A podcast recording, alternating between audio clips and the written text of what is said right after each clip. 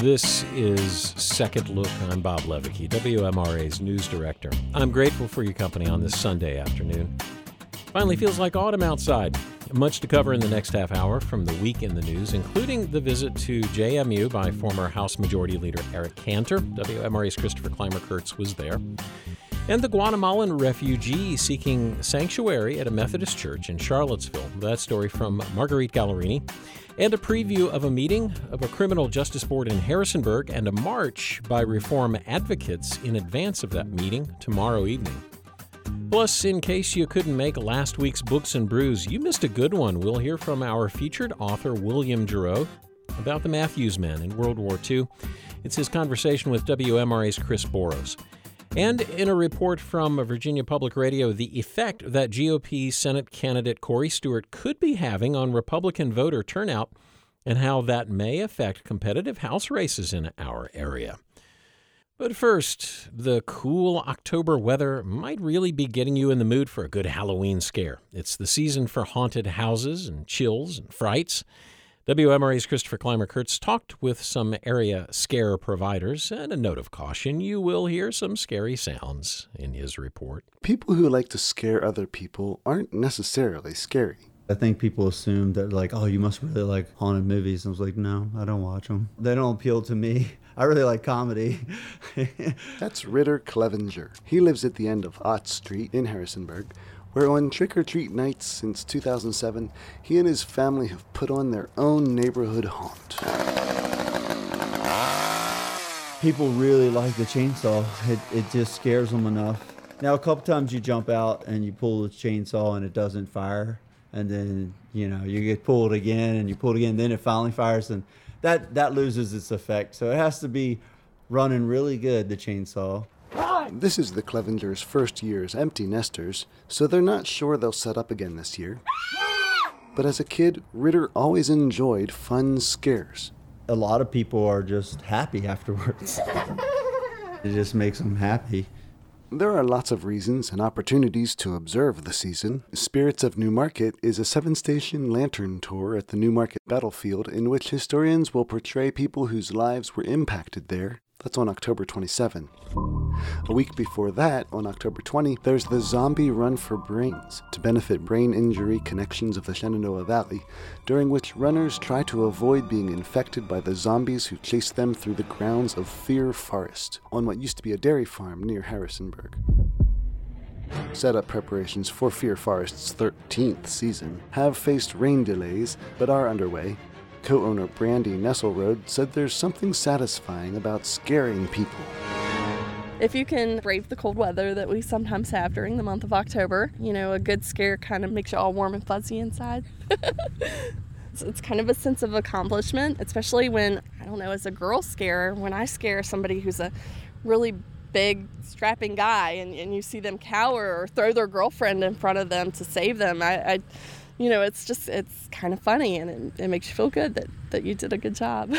she calls it good, clean fun. We're a very family orientated haunt. We don't recommend it for children under 12, but we do kind of a more G rated show. We have some blood and guts and gore, but um, as far as that goes, we try to be really careful about the scenes that we do.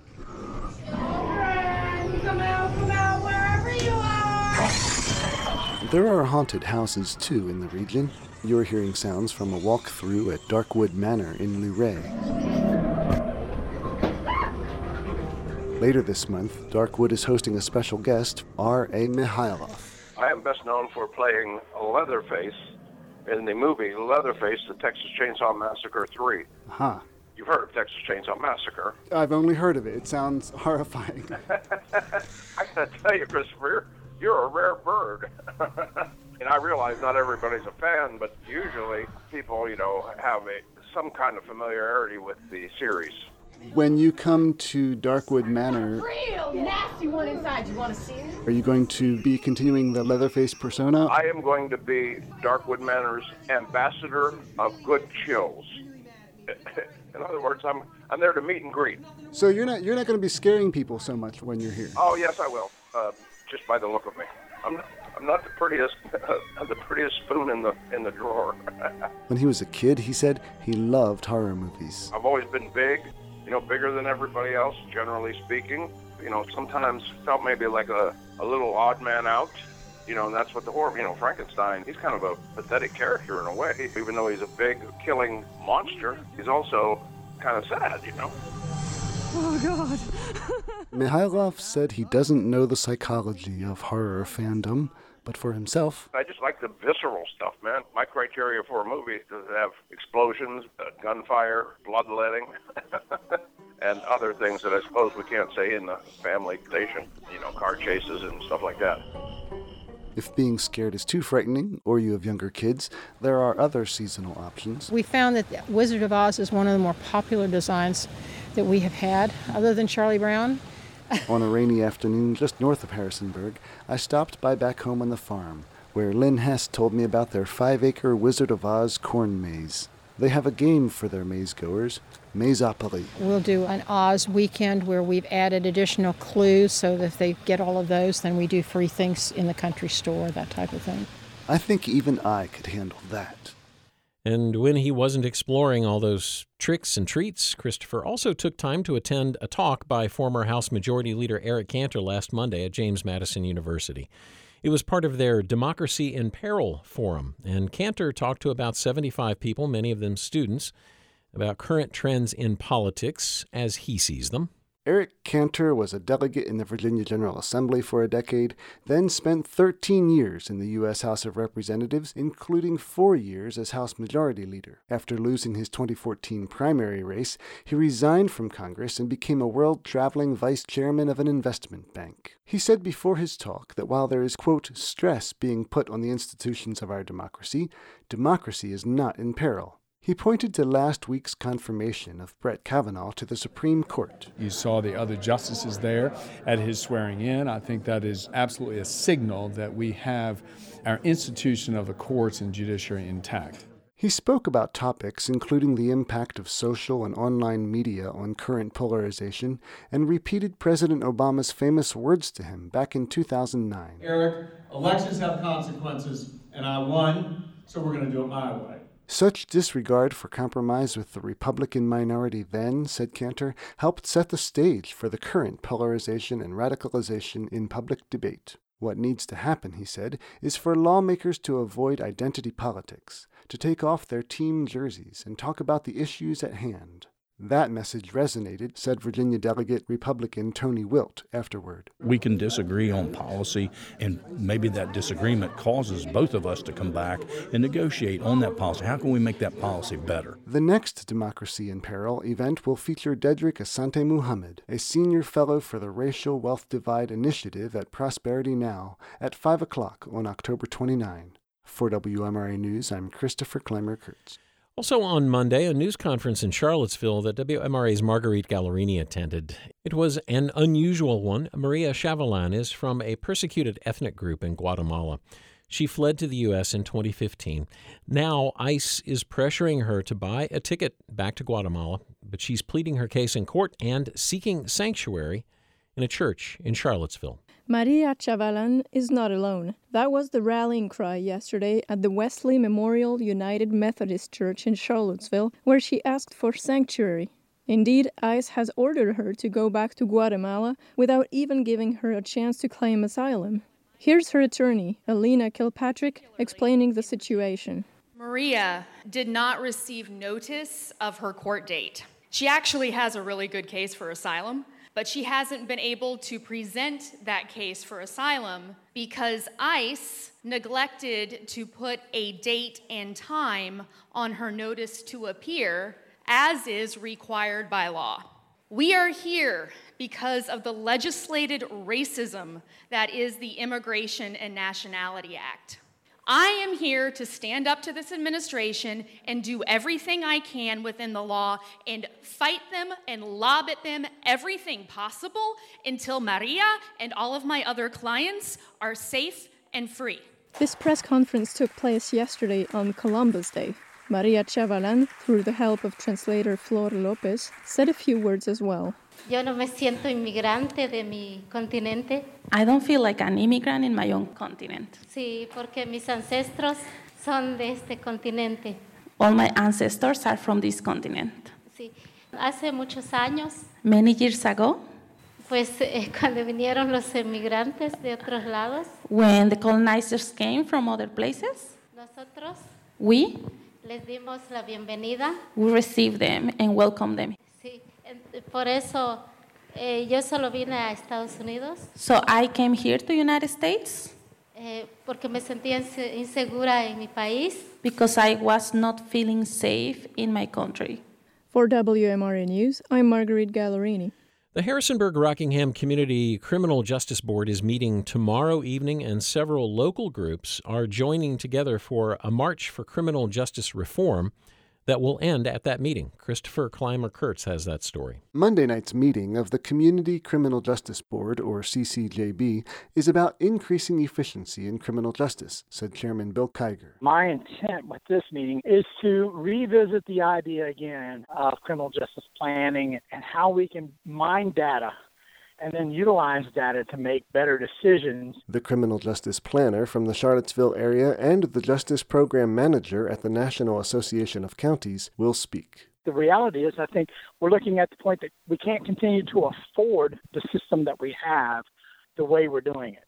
So let's look at a better way that we can spend our dollars. Faith in Action, the Northeast Neighborhood Association, and the Valley Justice Coalition have called for community members to join them in a walk to that meeting in support of reforms.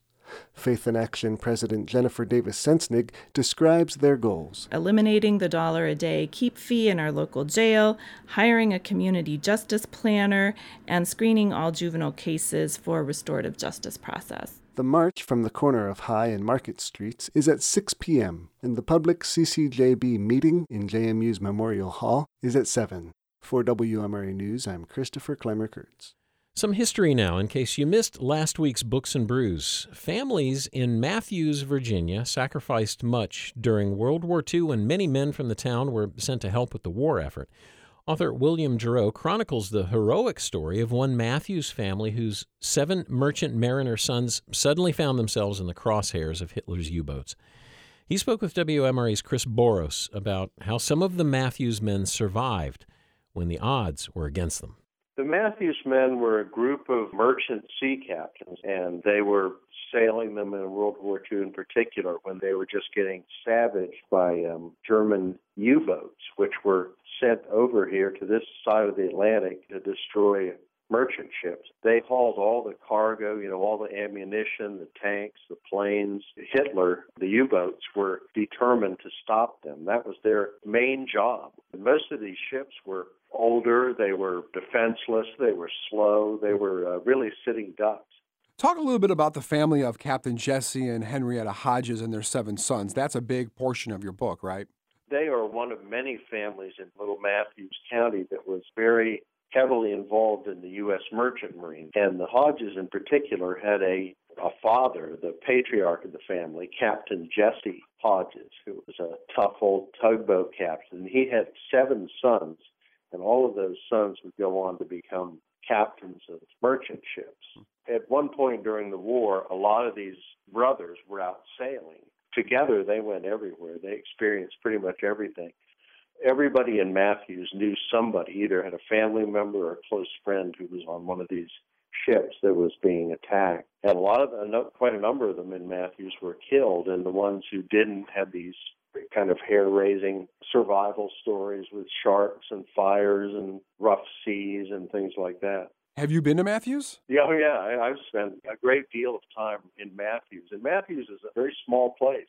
Uh, When I started working on it, I had went there. Somebody gave me a name, and I went to talk to a guy, and I would always ask guys or, or women when I talked to them, I'd say, "You know anybody else around here who is involved in this story?" And they invariably they would say, "Oh yeah, go down to the end of the creek here and talk to Bessie. You know, her father was killed by a U-boat." What about during the war? Like, did they know that this was happening? Did they know that people were being sent out to, to deal with this? They knew better than most people in the country did because most of the country was focused on the, the warships. They must have been in a lot of danger, not just from the U boats. No, I mean, going to sea, of course, was dangerous, but they were also attacked by bombers, and there was a lot of things to be concerned about. It was really dangerous work, and the casualty rate was very high. So, for the men who survived, how did they do it?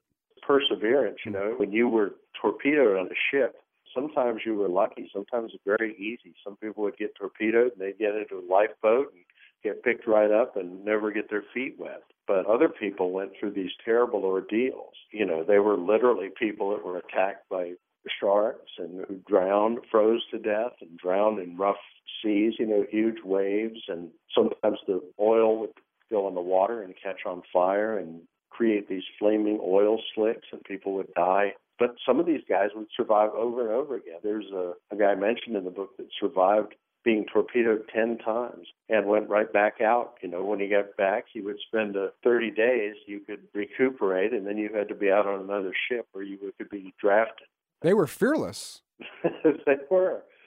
General Dwight D. Eisenhower said, quote, There's no organization that will share its credit more deservedly than the Merchant Marine. I assume you agree with that? They certainly deserve the credit. I'm not sure they really got. They ended up not getting much credit, but yeah, they certainly deserved it. They were responsible. These guys, uh, I think, were sort of left out of history books and the government benefits and everything. So it was a sad story for them, but they still took part in it. Well, they're getting some credit now because of your book. Yeah, I mean, hopefully the book will help people see what these guys did. William Jarrell, thank you so much for your time today. Thanks for your time. The candidates for U.S. Senate in Virginia will be the first names you see on your ballot in November. The top of an electoral ticket can impact local races down ballot. And while that coattail effect usually gets more attention in presidential election years, this year in Virginia, one controversial Senate candidate could have an impact on tight House races in our area. Virginia Public Radio's Mallory Noe-Payne reports. It's a summer night on the campus of Virginia Union University, a historically black college in Richmond. Senate candidate Republican Corey Stewart has already made it through an hour of tough questions when local radio host Gary Flowers wraps up with a zinger. Mr. Stewart, how do you expect to represent all Virginians when you accept the support from neo-Confederates. Stewart has proudly campaigned on preserving Confederate monuments, once with the help of Jason Kessler, one of the organizers of the Unite the Right rally. Stewart said it occurred before he knew what Kessler was about. Speaking after the forum, Stewart says he doesn't focus on what he can't control. I speak my mind, uh, and some people, you know, are, are afraid of controversy and they run for the hills at the first chance that somebody talks about something that's controversial. I'm not like that. Stephanie Shepard supports Stewart's opponent, Democrat Tim Kaine, who has consistently pulled more than 16 points ahead of Stewart. Do you think Stewart poses a threat to Kaine? I do not. No, I do not. do not. Period, full stop. Nationally, Republicans have also written the race off. Stewart hasn't gotten support from the campaign arm of the Senate GOP, and many of Virginia's Republican congressional candidates have opted not to join Stewart on the campaign trail. Then there are Virginia voters. Stewart is only collecting about 80% of the people who identify as Republicans. Stephen Farnsworth is a professor of political science at the University of Mary Washington. And that lower level of support for Corey Stewart may mean that some Republicans will stay home. It may mean that some Republicans won't donate money. It means that some Republicans won't show up uh, to knock on doors. And with four tight congressional races in Virginia, every door knocked, every call made, and every dollar spent could make the difference. And so, if those efforts aren't happening for the Senate candidate, that means the congressional candidate has to work all that much harder to make up for uh, what could have been a more effective coordinated effort. One of those tight races is Virginia's 5th District, covering much of central Virginia. A recent debate between Democrat Leslie Cockburn and Republican Denver Riggleman was held in a high school auditorium in Madison County. The room was filled with a mix of local farmers and Democratic activists from Charlottesville. Riggleman says the Stewart campaign has no impact on him, negatively or positively. If Corey's on the trail with me, great, you know, but right now I just see with his with his busy schedule he's not going to be able to do that. Other Republican candidates have taken a similar stance or just been silent on the issue. Still, Stewart did win his party's nomination and came close last year to winning the gubernatorial nomination, hinting at a strong core of support.